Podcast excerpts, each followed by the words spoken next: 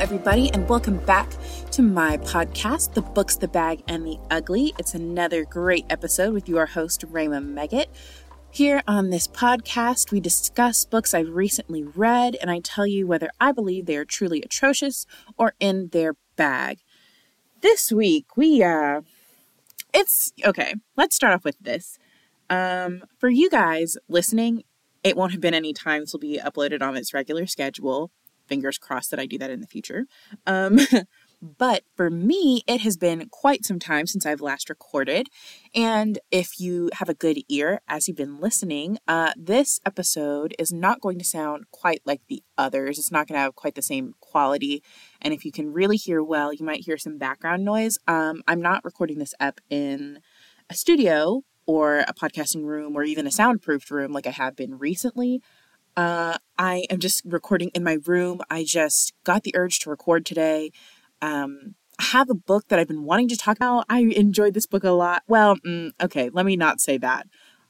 I had fun with my pre and post reading experiences with this book, and I will get into what that means specifically in just a moment. But I'm just recording in my dorm room today, and I've set up a little fake booth kind of for myself in my bed. So I've got two like thick blankets canopying my bed currently and then I've like stuck my yoga mat up to like block out some of the sound from my window and then I just have a bunch of like my pillows surrounding me to hopefully catch all the residual noises.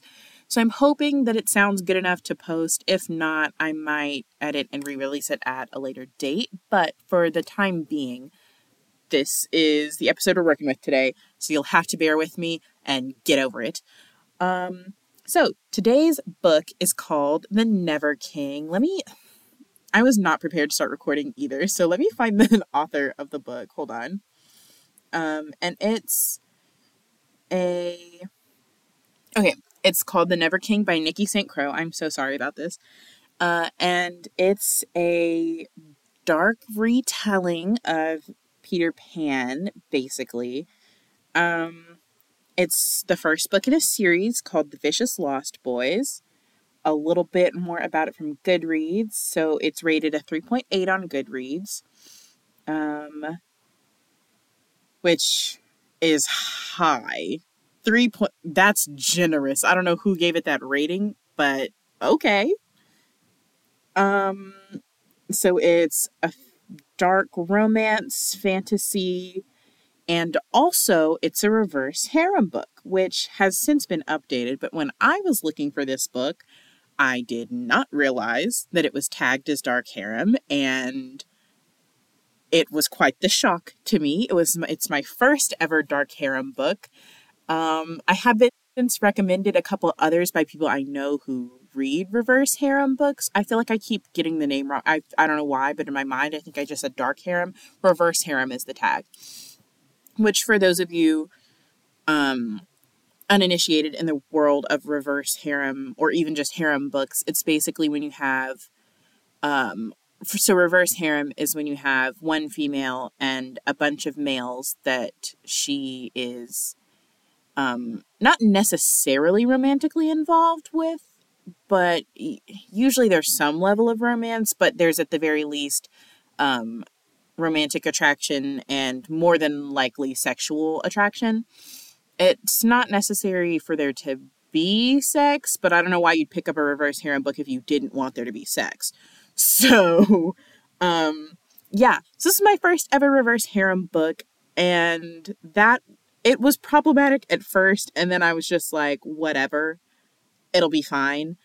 And then things got dicey. And then after reading, I was recommended what other people consider to be good or better reverse harem books that I may or may not try in the future. But I didn't have such an issue with it overall, I don't think. But I do just want to note it's a reverse harem, but also don't forget it's a dark romance. So it's not like your Hallmark lovey dovey romance story. It's dark and the sex scenes aren't the most um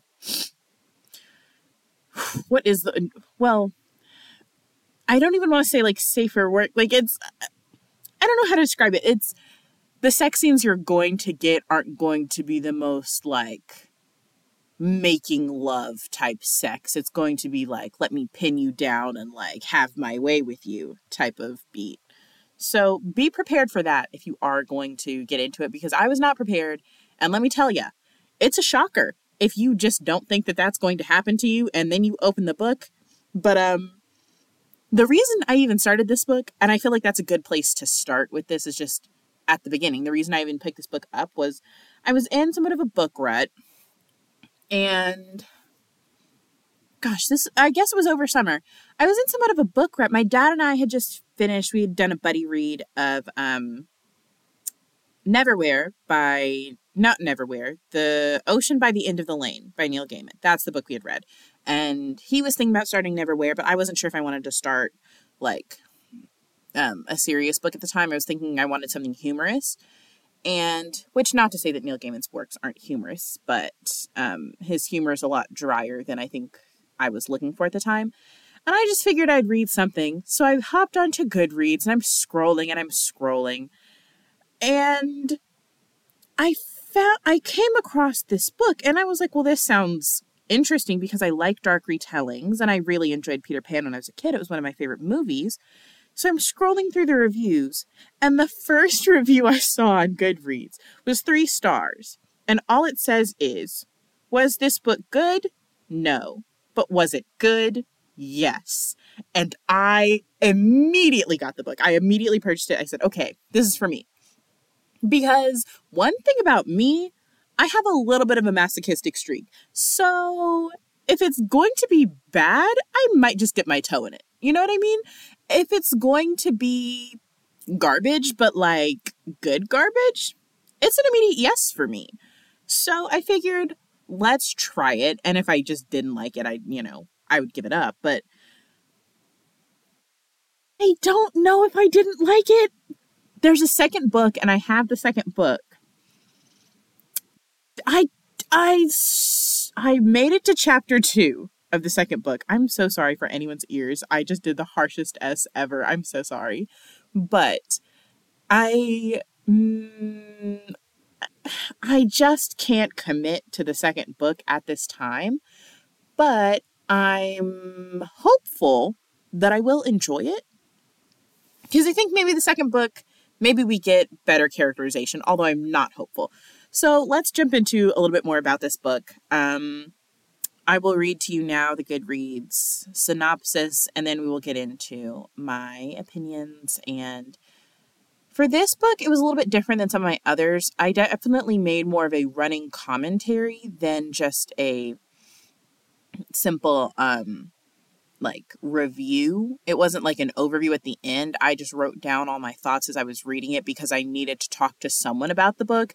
And at the time, I didn't have my sister to call and yell at about the book. So I wrote it all down. So we're going to go through my notes on what I saw as I read it. And then we will get into like review stuff off the top of my head later. So this book is The Never King by Nikki St. Crowe.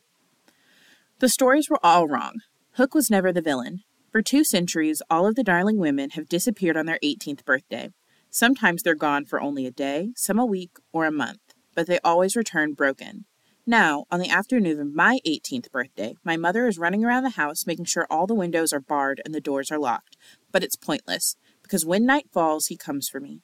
And this time, the Never King and the Lost Boys aren't willing to let me go. So, um, the Never King is a dark retelling of Peter and Wendy. If you like your enemies to lovers romance with hot, ruthless, morally gray love interests, you'll enjoy The Never King and the Lost Boys. You can expect hate kissing, fighting, bickering, and touch her I'll unalive you vibes. Which I'm trying so hard not to laugh right now. It's this is an amateur author book, so Nikki St. Crowe, I want to say is a pen name, but also she has a few books, but none of them have like you know, been through rigorous publishing and whatnot. Um, she's an Amazon bestselling author who writes paranormal romance where the villain gets the girl. Um, And yeah, she has a website if you want to check her out. I have not read any of her other books. I, like I said, I read this one and had strongly mixed emotions on it. So we'll see. But this, so, like I said, this is my first RH book ever, and I didn't completely hate it, but I'm not entirely certain that it did what it intended to do as a book. Like, I think it should have been labeled better, first of all, because again, I had no idea it was an RH, and it's less RH. Like, it's less of a book and mostly just straight erotic fiction in the first half.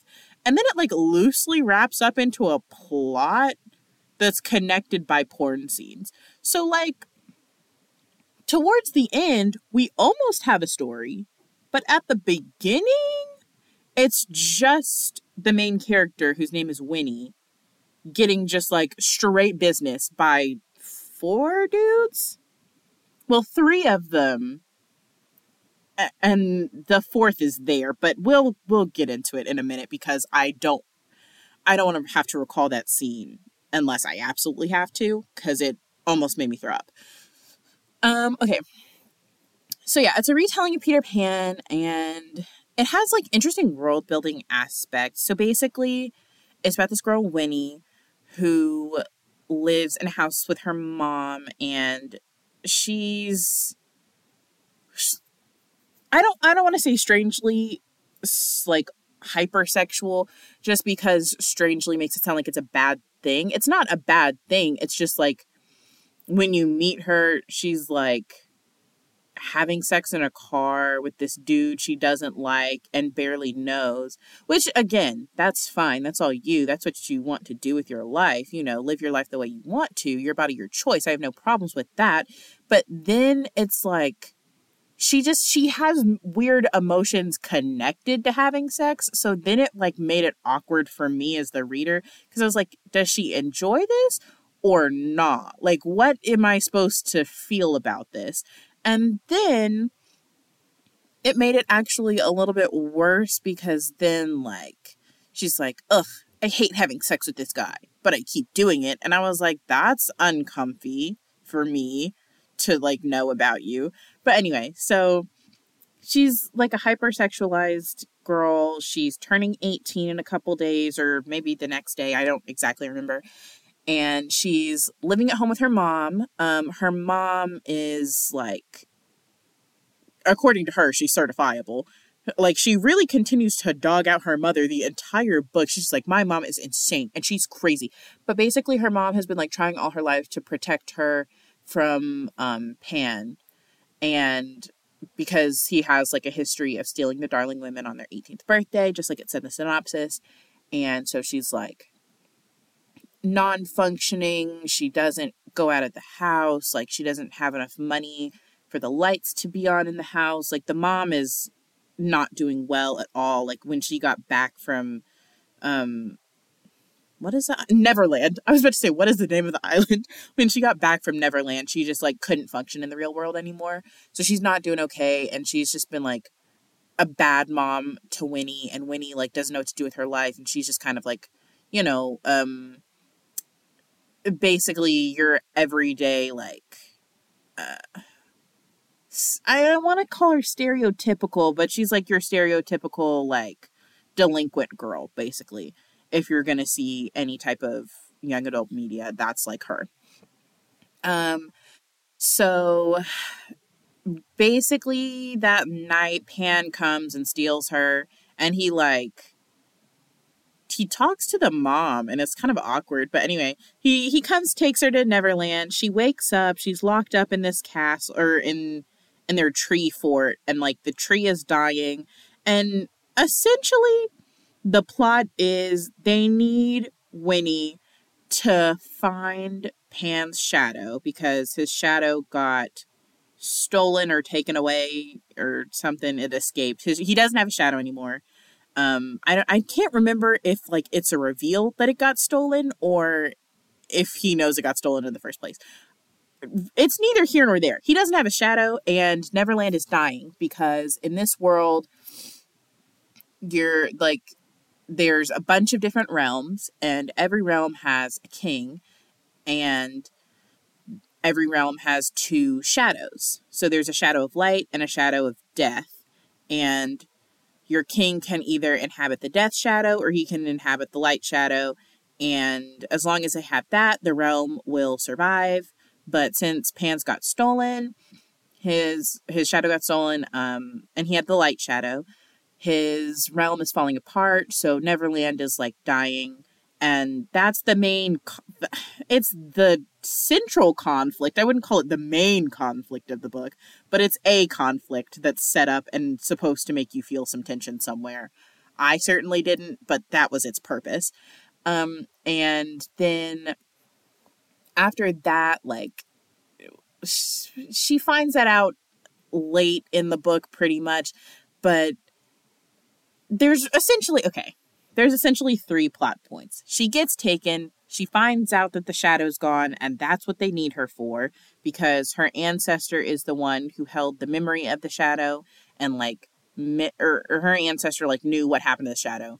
And only someone of her descendants can remember it because like memories sometimes get passed down through ancestral lines or some garbage BS like that. It, it anyway, and then plot point number 3 um Tinkerbell's daughter comes to like supposedly help Peter Pan unlock the girl's memories, but really she's like betraying him and like she's trying to get him or she's trying to like kill Pan and Neverland and then take the shadow for herself so she can rule because Peter killed Tinkerbell um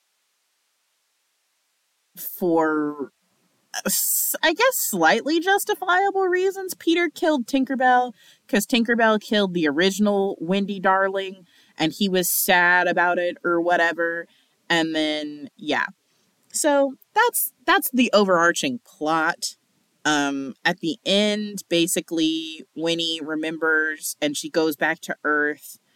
Um, and then Tinkerbell's daughter like stages a coup, and they end up killing a bunch of like fairies because like there's a fairy court in Neverland that Pinker that Tinkerbell ruled, and Tinkerbell's daughter like stages a coup, whatever. I'm sorry if you heard that car outside. I'm like sitting right by a window that's next to the street, but this is the only place I have that I can record well enough in my room. So I'm so sorry. Um, back to the plot of the book. Basically, Winnie, yeah, Winnie discovers the shadow through garbage means and they save the day. And then Winnie's like, I'm not staying here, mom. I'm going back to Neverland, even though Peter's like, once I got my memory, you don't have to stay with me. But she was like, you guys have such good pipe. I'm going back to Neverland. And that's that. Um, but I think like the world building was fine once I got it, but it didn't come in until the very end of the book. Like I didn't learn what happened to Tinkerbell or um like the whole fairy court system or even why they kidnapped Winnie in the first place until probably five chapters from the end. Like the ending rushed all of the story in, and I just feel like if she wanted to make this book a real book, you have to like drop the plot points into the book better. Like you have to integrate it into the book better than she did because it was really just porn with one guy, porn with another guy, porn with a third guy, plot. Porn again, porn again, porn again, plot. And I just didn't care for that. But the world building itself was really good, which is why I think I want to read the second one because I want to know more about it. Um, However, like I, I want to know more about the world and more about the other realms because Hook is has been mentioned, like the mermaids have been mentioned, like Hook lives on the other side of Neverland and they have like a war with him going on, but like Pan is so much stronger than Hook, but since he's lost his shadow, you know, he hasn't been able to like control things. He hasn't been able to fly. He hasn't been able to do all sorts of things. But then there's also one character who's like from a different realm and he has like the death shadow from his realm. And so I want to know more about that. Like the shadow system seems interesting. It seems cool in general. I just feel as though we could be doing better in the storytelling department because the world building itself is cool, but it doesn't build quickly or in any way that's mostly relevant. Um and then okay, so, like most of my other issues with the book are that it lacks development. And this is literally what I wrote down as I was reading. Like, I was in chapter like six, and I was just like, my problem with this book is that it lacks development because the characters are so one dimensional. I mean, she barely gives any description of them. And the descriptions she does give, like, doesn't affect their personality or the way they interact with the world in any way. So she'll be like, Winnie is really skinny and she like she hasn't been eating well because her mom hasn't been paying the bills. And she's just super thin and blah blah blah.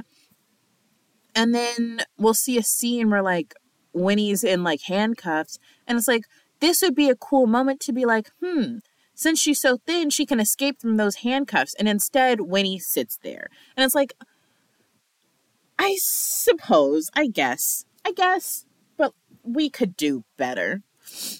Um, and then they also they just like don't have any depth.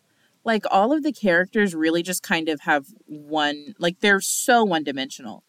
Um, she gives them like base level trauma and then she's like that's their personality. And it's like, that's not a personality. That's something that happened to them. But they don't even let it affect their personality. It's just, she says that one thing as if that's supposed to make a character well rounded, and it doesn't. Like, okay, so the four guys in the book, because I guess I've talked about Winnie a lot, and obviously Pan's here, and he's like the big bad, he's the king, whatever. So he has two um lost boys named Christ, what are their names? I wrote it down somewhere. Hold on, I gotta go find them. I gotta go find them. I feel so bad for like not having this put together, but also it's been a long day and a long week. Where did I write their names down? Oh my god. I wrote it down twice because I thought their names were all kind of stupid. Why don't I have them somewhere? Okay, hold on. Really quickly, let me go find them. Okay. Okay, I'm sorry. I have it now. So, the boys' names are Cass and Bash. And then the last one's name is Vane with a V, V A N E, Vane. So, Cass and Bash are two fairy boys, and you learn later in the book that they don't have their wings anymore, so they can no longer be considered fairies, which is how they ended up being lost boys in the first place. But they don't have their wings anymore because they killed their dad. Now, it also turns out later that their dad was like, well, okay, so they're also Tinkerbell's kids. So they're older than Tinkerbell's daughter, who's the queen of the fairies and who stages the coup. Um, I'm explaining this so backwards and I feel bad. I'm sorry. I just it is what it is. You're gonna have to get over it. This is how I record. Um but um so yeah, Cass and Bash have been like exiled from fairyland basically um, because they killed their dad. But their dad, I believe, was originally part of Tinkerbell's plot to like kill Pan but Tinkerbell wants to kill Pan for reasons I'll explain later. Um, and then, yeah. So basically, the point I was originally trying to make before I got off on this tangent, and I'm um, coming back to you now, so is that they have like a base level of trauma of, oh, we killed our dad, we lost our wings, and we can never go back home and that is sad. That's like something that genuinely does add to their characters, but then we don't learn anything else about them. Like, it's not even that they feel necessarily sad about it. They're like, wow, we're fairies, but we aren't fairies anymore. And then it's like, okay.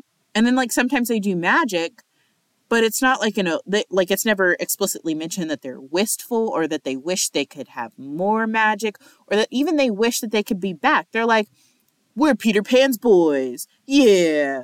And like it doesn't add anything to them. They're just it's just trauma sprinkled in for the sake of them having trauma. And i i, I would like for it to be explored more and to add motivation to some of their character moments but it doesn't because the only time they're on screen is prior to or just after having sex with Winnie. So it feels like nothing has any purpose in this book, and essentially it doesn't. Um, so I guess to get into Winnie more because she's really my next point. I didn't care for her. I didn't hate her, but it was hard to like her in the best of times, and there were very few of those. Um, I mean, like, it's mostly it's just because I don't know anything about her. Like, I have probably four facts about Winnie, and it's that she idolizes her old neighbor who is a prostitute because she, like, used sex to her advantage, which I don't know why this was, like, such a big point for Winnie because it was mentioned a few times, and I was like, okay, like, does that mean she wants to follow in her neighbor's footsteps or she just likes that her neighbor was so confident in her body as a woman? Or like what is the purpose you're trying to get at by giving us this point? And i could never figure it out because it's only mentioned a few times. It's just not given any actual attention. This book has so few details. But i know that um we know she's like pretty independent. She's been raising herself basically since her mom, you know, can't function really. Um, and we know that she really likes sex. Like, that's really the only things we know about her. I couldn't tell you her middle name, couldn't tell you her favorite color, I couldn't tell you what she likes to read. I mean, there's just nothing. Like, she is nothing other than a body to be used in this book. And it is actually so disappointing because it feels like this book wants to be kind of a feminist, like, a feminist outcry of like, I can be sexually active and I can be, you know, like, I can want sex and I can want to use my body in ways that maybe society doesn't approve of, and that doesn't make me a bad person. But it doesn't do that because Winnie is also just a bad person. So it doesn't lend any credibility to that argument. And then, since we know nothing else about her, it's like it no longer makes it that I can want sex and be a well rounded woman because she's not a well rounded woman either. So it's just I can be a woman who wants sex, which is fine as a message. Well, it's fine but not in a vacuum, I think. Um yeah. So I don't I just I don't know enough about Winnie to like her. Um I mean all of her thoughts, every single thought she has in the book leads back to sex. Like you give this woman two sentences to have an internal monologue, sit by sentence 3 she will say this would make for good sex. Like and again, that's not necessarily a bad thing. She's a young teenager, you know, she's doing what she wants with her life. These are her prime years. I get it. But she's been kidnapped. And I feel like that is not made abundantly apparent in the book.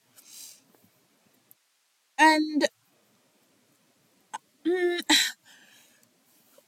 you don't know if I have a note about this, so I'll I guess I will try to expound on it now.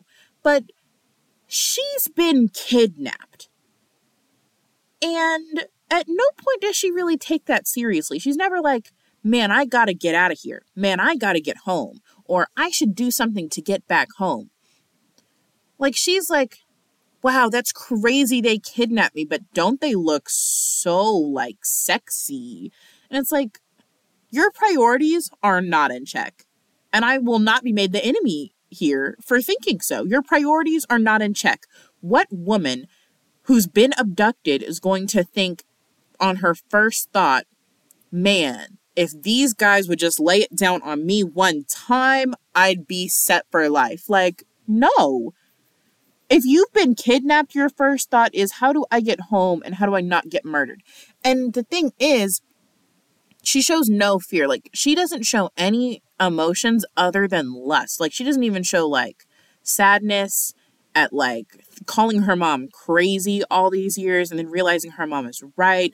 She doesn't show any remorse for maybe not doing the things she wanted to do before she left this world. Like, she doesn't know if she's like gonna die or go back home. She doesn't know any of that. And at no point is she even like, and she doesn't have a whole lot of worldly attachments. I get it. She's like a loner. She's been betrayed by a lot of people. She doesn't have a whole lot. And so I'm not saying like she should be like, man, I missed out on being in the world, but it just feels stiff because she doesn't have any emotions at all. It's truly like it's not getting kidnapped, it's just a vacation, but it's an involuntary vacation. She was kidnapped. And I just want to put that reminder out there for anyone. She's been kidnapped. I mean, this is season what season is that? Well, season four scandal where Olivia Pope got kidnapped. She has been kidnapped. There's red wine on the floor. If y'all haven't seen Scandal, you won't get my reference. I'm so sorry. You should really watch Scandal though if you haven't seen it. Up to a point, because at some point they start disrespecting my man Papa Pope, and then I was like, no, Mm-mm. Eli Pope would never fumble the bag like this. Anyway, back to the book um, yeah. So anyway, it's just like difficult to empathize with her situation because I don't know if she's fully processing her situation at any point. And if I'm reading the book from her perspective and she doesn't care, why would I? Um, also, okay, here's like a note that's just physically like directed at the writing of the book. These bullies and some of these like this isn't technic this is not young adult fiction um because young adults should not be reading anything with the um 18 plus like writing um and scenes that are in this. You know i can't condone that young adults read that but if young adults are reading that um what is with the like terrible bullying? This is giving um Corbin Bleu and jump in bullying. Like when they were like, haha, you jump rope. That's what the bullying in this book is giving. And I just feel like we can do better. Like, I don't know. I don't know if I want it to be like euphoria level, like all of these teens hate each other type mess, but th- um, they call her in her school, they call her Winnie Whore. And I just think that's a bad nickname. Like, that's just, that's weak writing. Like, that's, it's not even like weak writing. That's just like weak bullying. Like, be better. Do better. If you're gonna bully someone, actually, let me not say that. um, but I just, it's bad. Like, that's a dumb nickname, and I would give it points for alliteration at least. But because the W sounds aren't actually the same consonant sound, it's not even good alliteration. It's just bad. And also, I mean, again, she was very hypersexual and she was very active um, sexually in and around her town. So I guess I understand that she has like a reputation for um, liking sex and whatever. But Winnie Whore is not a good nickname. And then later in the book, she's like, they don't call me Winnie Whore for nothing, ha ha. And it's like, so if you've embraced the nickname, they're not bullying you anymore. That's just a nickname they've given you. And I just think we could do better. You know what I mean? If you're going to give her the added plot point of bullying for like trauma or even as a way to like show that she's an outcast, it can't be something that she readily accepts and even identifies with because at that point it's not bullying and it no longer serves the purpose that you asked it to serve. Um, yeah, I mean, also, I really did write about jump in in my notes. Like I, I started speaking off the cuff, and then I looked back at my notes, and I literally wrote the bullies and jump in were better, and they were laughing at Corbin Bleu for jumping rope.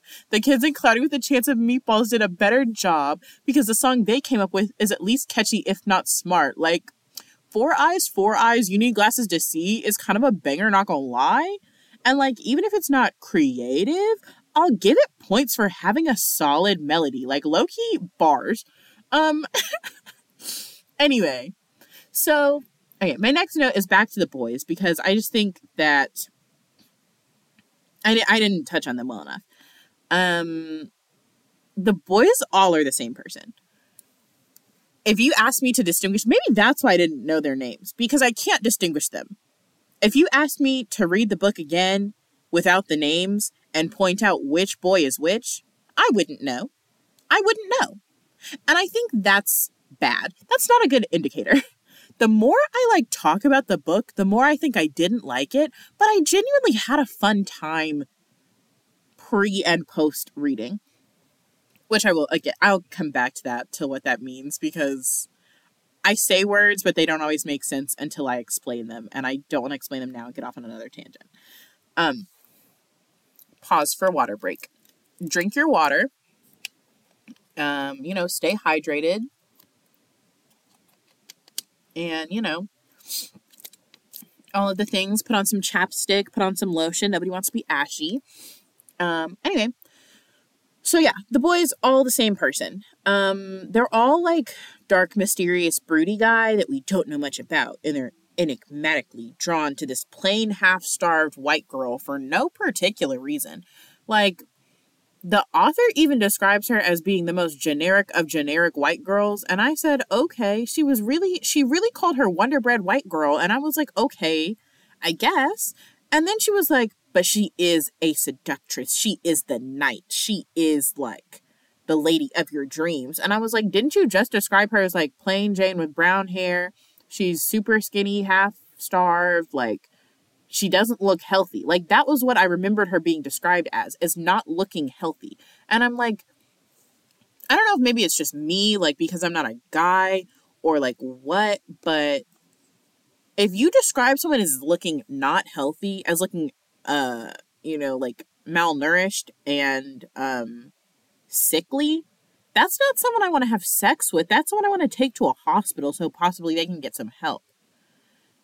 And these boys were all like, she is ripe to be dicked down. And I I'm not I'm uncertain as to why that's the case. Maybe that's just me but it it's at some points it didn't sit right with my soul. I was a little concerned. And again, they're all supposed to be like, I'm evil and I'm not going to be a good guy to you because it's like dark romance. So it's like, the point is, I guess, for it to be like a little on the rapey side, but it didn't it did not sit right in my soul. And I don't I don't think that's the purpose of dark romance, but I also think people write rape fantasies into books and then they pass it off as something else and we're all supposed to just be okay with it. I am looking at you. Um that was disrespectful. I'm sorry. I shouldn't have said that. Please don't sue me, Locker. I'm just joking. That wasn't that was not I should not have said that. I'm gonna have to edit that out. um anyway, but yeah, so uh, like all of the boys are just like one track minded, which is a stereotype that I really think is like ill fitting for males. Like, if there's anything that like can be attributed to toxic masculinity, toxic masculinity, it's that guys have like a one track mind. I truly don't believe that. I think that in our society, we expect them to be like that, and then they conform to that norm, and then they're um you know, like degraded for it. And I think that that's like untrue. Like, literally, to anyway, I'm like at the dining hall and I'm like listening to this guy's conversation, and they're talking about whether they would drink a shot of apple cider vinegar or fettuccine alfredo sauce. And I was like, what a weird question to ask. I would rather do uh, fettuccine alfredo sauce because I've taken shots of apple cider vinegar and it burns worse than whiskey. Anyway, I was talking about these boys. So anyway, but like the fact that the boys in the book are like one track minded of just being like either we're sitting around waiting for someone to find Pan's shadow or we are actively thinking about, fantasizing about, or having sex with Winnie. And it just with Winnie or other random girls on the island. I guess I should also talk about that. So they live in Neverland, which is an island like in the sky, like it is in the movie. And it's strange because Peter Pan, he's dying without his shadow, just like Neverland is dying without the shadow. And so he's basically a vampire and I will get to that in just a second um, because of that fact. But the boys, so like all of the lost boys live in or around the tree, and then he has his like three minions that live like very close to him. Um, and his minions being Cash, Bat, Cass, Bash, and Vane. And so the rest of them like basically are drunk on fairy wine and like they party um like every night and it's kind of like a weird like group gambling orgy den outside of the tree which I found strange like your whole realm is dying and y'all are just kind of like living it up and partying like it's a big like frat every day but then they also have girls who are like uh, kind of consenting, but it was weird. It was it was weird because all of the boys like especially with Cass and Bash, like they're uh, you know, they're party boys, so that was like their whole thing. And they would basically be like we're part of Peter Pan's crew. And then all the girls would like flop over themselves to like have sex with them. And I was like, okay, but then sometimes they'd be just like mad and they'd be like, they'd like snap their fingers and a girl would just like walk towards them. And I was like, that's coercive and creepy. Like, that's weird. That's strange. That's weird. That's suspicious. Um, so I don't, I'm unclear on whether those were sex slaves or not. Um, regardless, I didn't care for that plot point. Um, but yeah, so, but like all of the boys, so they like sometimes they would have sex with people who weren't Winnie. Basically, was the point I was trying to get at. But all of the boys just had weird, like they were all just dark and mysterious. And then they would be like, Vane is the darkest one of us all because he has a death shadow. But then Peter Pan was like, I'm the baddest person on this realm and you cannot escape me to Winnie like several times. And he was like, if you want to have sex with anyone, you must have, like discuss it with me and blah blah blah. And it was like, okay. Um uh, yeah. Yeah. So it was it was weird. All of the boys were just like, I'm the scariest person you'll ever meet. And then they weren't. And then uh, it was weird. It was very weird. That's all that's really the only way I know how to describe it at this point. And I wish I could like give you better terms for it, but I don't want to like read the book to you because I'm not sure I would ever read the book again myself. So I I don't at this time have the words to describe how strange it was that all of the boys just didn't have their own character traits. Like they were all just dark pursuit dark, brooding, mysterious guys who were definitely way too old to be having sex with this girl because in Neverland you don't grow up. And they were all definitely way too old to be having sex with this girl who turned 18 that very day. I just want to remind everyone she turned 18 that very same day. And I find that creepy and gross. Um, okay. Next fact that I want to hit on Hannah's a vampire in this book, and that was cringy. That was gross. I actively disliked that plot point.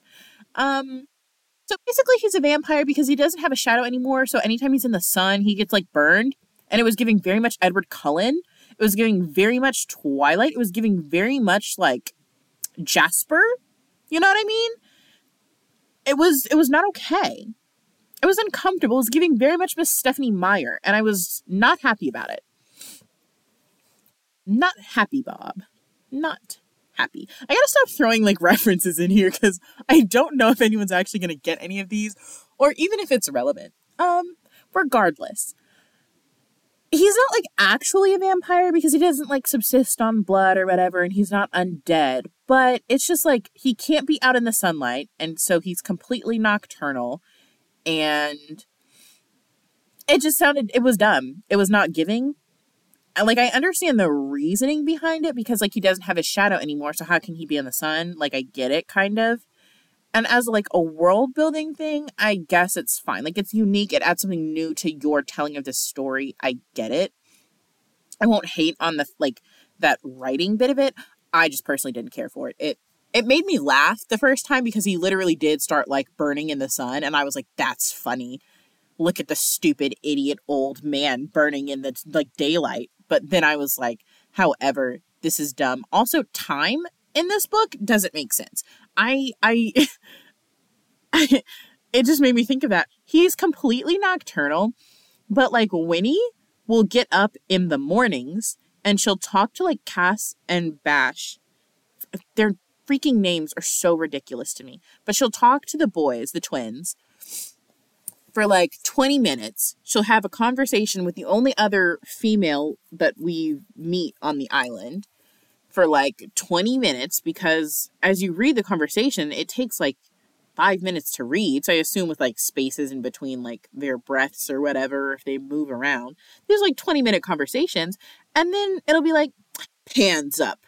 Everything's like dangerous now. But it's like, how is Pan up? You just told me the sun rose 10 minutes ago. And maybe the sun rises and sets differently in this world, but also then Pan will be up to have like a 10 minute conversation with her. And then she'll be like, it's time for bed. And I'm like, how long is the day here? But then she'll be like, I've been missing for 48 hours. And it's like, how? How have you been missing for 48 hours when you've only talked to anyone, when you've only had conscious time for three hours max? That's all I'm willing to give you. And maybe there are time skips, but if there are, they are not well indicated. I don't know. I the time thing was weird to me because if he's going to be nocturnal, you need to build in time during the day for things to happen. And that could be maybe where plot points happen, that could maybe be where exposition happens, where backstory happens, where you add in character interactions to make it so that they even like each other on some level other than lusting after each other's bodies. But nope, Nikki St. Crowe said absolutely screwed that. She said, bump that, I don't care, and then didn't. So, you know, that's all her. You know, good for her. She read a book. And again, I will never hate on someone for putting out a product into this world because you gotta do what you gotta do. And I see you, sis. I do. Um, yeah, so next thing I will say, um, I like part of the plot of the book. Like, I genuinely did enjoy the ending. It made me want to read the second one, which is actually why I got the second one, was because like the ending ramped up so well and it had great action. And I was like, oh, this is dope. This is something I would love to read. And then I started the second book and it went exactly back to like square one. And so I had to put it down. But um so I, I did like the plot of some parts of it, but it just didn't blend well because the horny fairy boys were giving very much ACOTAR book two. And that was something I could not stomach. First of all, I didn't like um I, d- I didn't care for ACOTAR and I never even started a Court of Mist and Fury. So so um it, it just wasn't giving. And like, okay, it made it, the book made me laugh. It like that's what I mean when I say like I had a good pre and post reading experience was the book made me laugh. And I any book that makes me laugh is at least somewhat positive. Like I've read books that didn't make me laugh at all. I recently read Catcher in the Rye for one of my classes. And I think I laughed once, but it was like a laugh through my it's like when you breathe through your nose hard and it's like that was funny i don't even know if that picked up on the camera uh, i don't know if the mic picked that up but it's like you you like breathe through your nose hard and like that's kind of a laugh but not really. I did one of those and catcher in the rye. So like i didn't like catcher in the rye as much as i liked this which is wild to me but I just it it made me laugh at some points because like the internal monologues, like the dialogue for the characters was so weird. It was just like I had to laugh. Like it was like they just don't follow normal thought patterns and it was just funny. Like none of these people would like hold normal conversations because like they would stop thinking for like real thoughts for like 10 minutes just to be like like they would be talking about a book like at one point, Vane and Winnie are talking about a book. And then Vane is like, yeah, this book is good. Wait, she looks so sexy in that sweater because it's like low key too big on her. And like, ooh. And I was like, what happened? Like, you were just having a normal conversation in a book you're reading. Where, why, why did we lose the plot so quickly? like, what? Jump from one thought to the next like that. It didn't make any sense.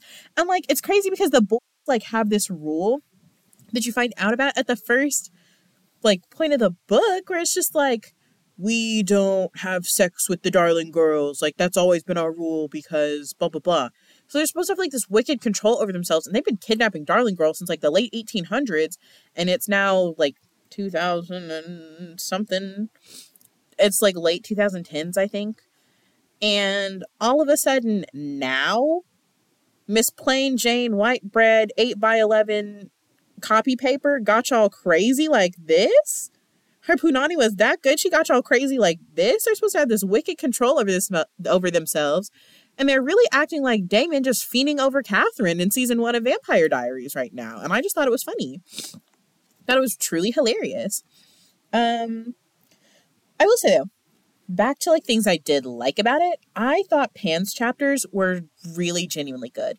Like he was the only one who had thoughts outside of sex. And not to say that he didn't also lust after Winnie time after time after time, day after day after day. However, he could have normal thoughts before just going into like man it's crazy like i really want to like just put it down on her you know what i mean so I liked that. Like he has he also has like conversations with other characters outside of Winnie, which is really non-existent for the other characters. Like Cass and Bash have like two characters that are just private, like between them. And both times I want to say they're talking about having sex with Winnie. So it doesn't really count to me, but like the others will talk to Winnie or like only talk to Winnie or like they'll be having a conversation and then Winnie will interrupt. And like Pan is the only one where when you read from his perspective, he has legitimate full conversations with people and Winnie just doesn't interrupt and like ruin things. And I liked that. He talks with Vane a lot. And like Vane's his like right hand man basically.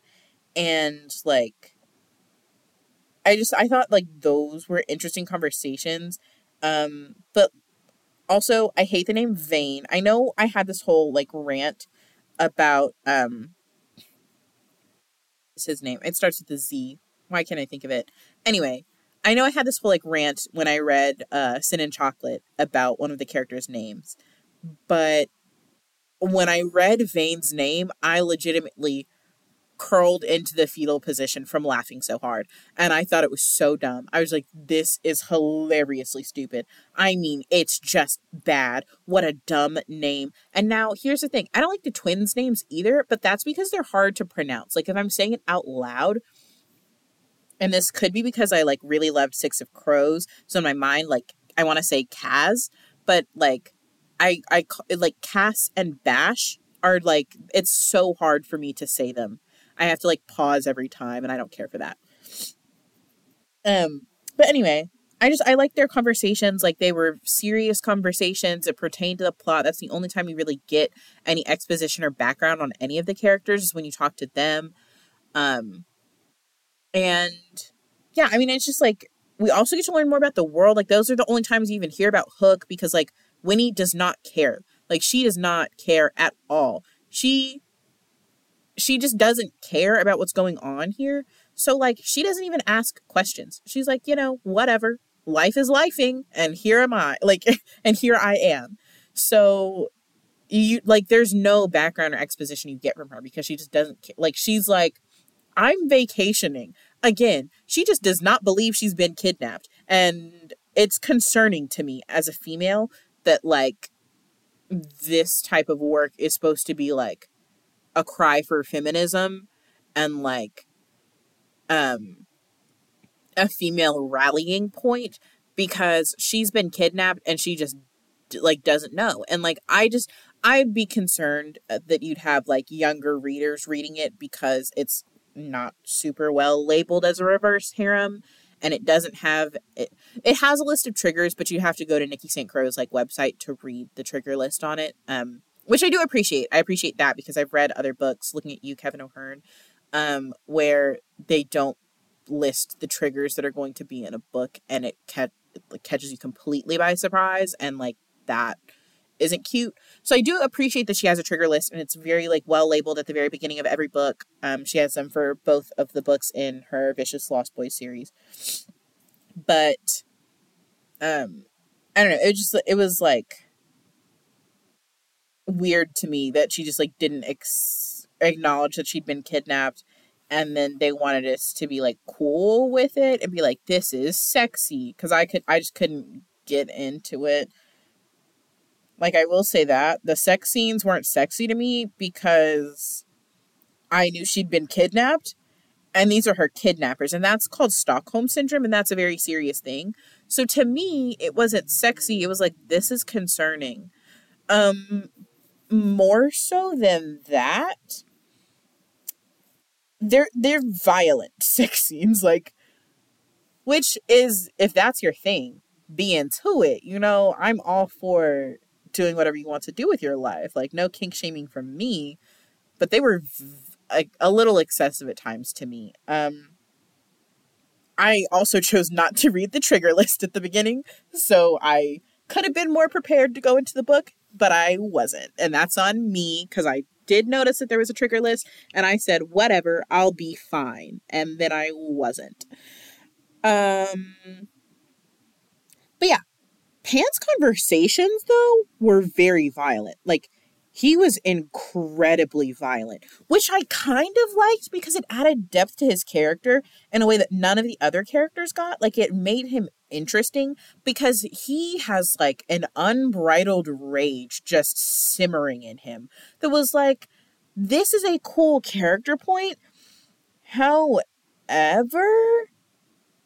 um, and like that's some of the only time you actually get to see other people like display emotion in the book. Like everyone's very apathetic towards the situation at hand. Like they kidnap her and then they're like, "Yeah, just chill out here in the treehouse for a while." And she does for like a week, and then they're like, "Oh, that's right. We called you here for like a reason." And it's like, okay, um, but like they're all very apathetic towards the situation. Like they don't really care about what's happening in any way to me, or at least that's the way I read it. That's the way I perceived it.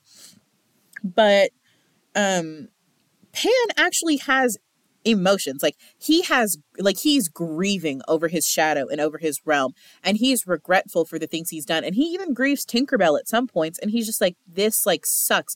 And he grieves Wendy and he feels bad for kidnapping all of the darling girls. Like he feels remorse but not regret for it. And i appreciate those things. Like it gives me more on his character and i enjoy that we actually even get to see any of it. I think that that was some of nikki st crowe's best work in this book was just pan's chapters where you get to see his perspective on what's happening. I really enjoyed that. However sometimes he was like had really weirdly grossly violent thoughts about winnie and what he would do to winnie and i was concerned. Like i and again, it's a dark romance, so that's kind of par for the course of like violent relationships and like unhealthy, unsteady relationships. And I get that. However, it just, I, it made me feel gross to read that. Like, sometimes he was saying things, and I was like, someone call the police. Cause it was just, it didn't it made me feel unsettled. And maybe that was like the point of like, do I even want to root for this relationship to work? But clearly, Winnie doesn't care. She said, Y'all have free reign over me. Because at one point, okay, this is like truly not safe for work because I'm about to like describe what happens in the sex scene. But at one point, it like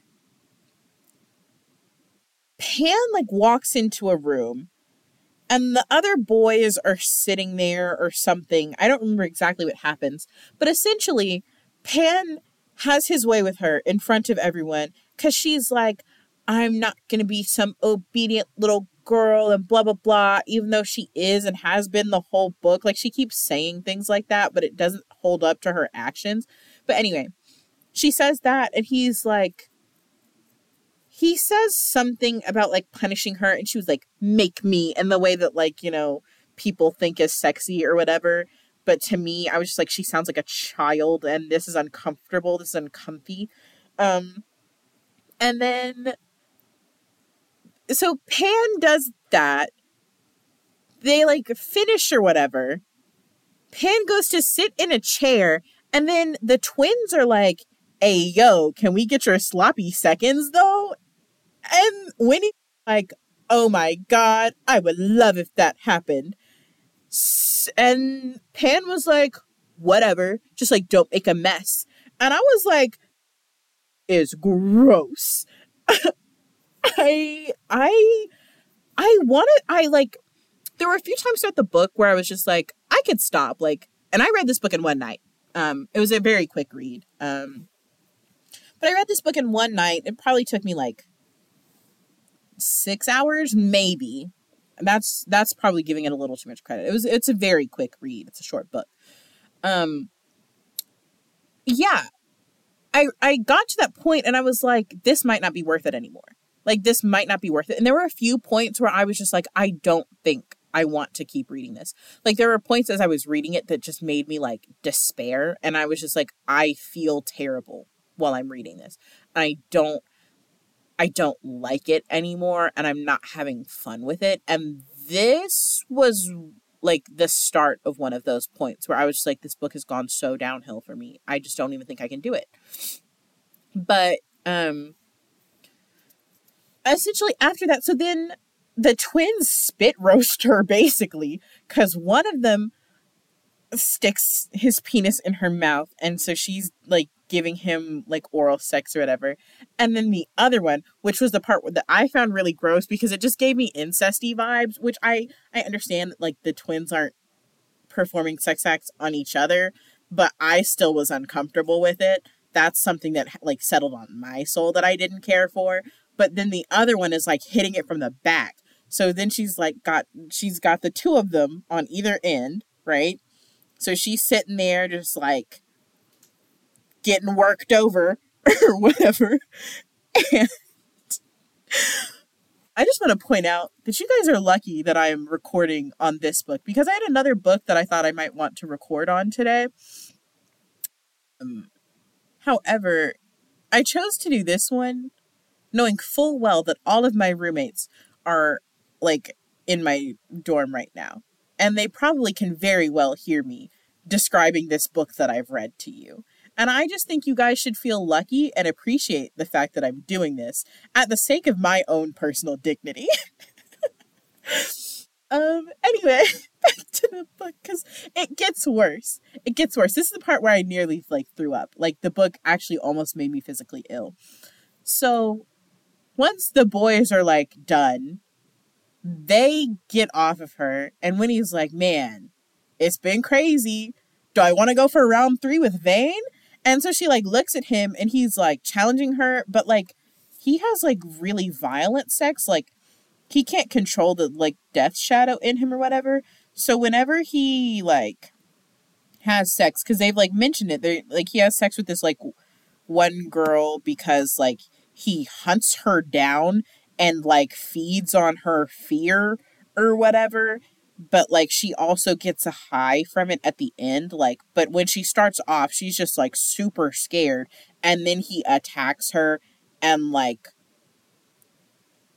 like violently tears her apart and then like has sex with her at the end of that whole thing and then he like partially heals her and gets her high and then leaves and i was very uncomfortable upon hearing about that because that goes like beyond just like dark or like unhealthy like firstly that's abuse um and i don't think that that should be romanticized but like secondly it's almost rape because like they mention that she's become addicted to like having the like high that she gets from having sex with him, but she can only get it if she goes through the whole process of having her body physically destroyed, having her fear preyed upon, and then being abused. And I, that to me is rape, but no one asked for my opinion on such things, I guess. I don't know. So, um, yeah, th- that that upset me a lot actually when I was reading it. But anyway, so Vane is like very clearly against having sex with her and he doesn't like her. Like he's made it abundantly clear he doesn't even like her. Like he doesn't even tolerate her presence near him. And so I was wondering why she wanted to have sex with him in the first place, but then she was just like, they don't call me Winnie Whore for nothing, babe. And it was like, okay, that's weird to like a a weird flex, but all right. So anyway, going through that whole process, she then was like, Vane, come like lay it down on me, bud. Like, I want to ride on your pony type mess. And then he spit in her mouth. He spit in her mouth. He I I I don't want to keep saying it because I'll vomit right now just thinking about it, but he he put his saliva in her mouth and just walked away. And she like swallows it and is like, "Damn, I wish it could have been another one of his bodily fluids." And I my stomach nearly revolted. I mean, I I don't even think I breathed for like 10 minutes after that. I I truly, I nearly just gave up.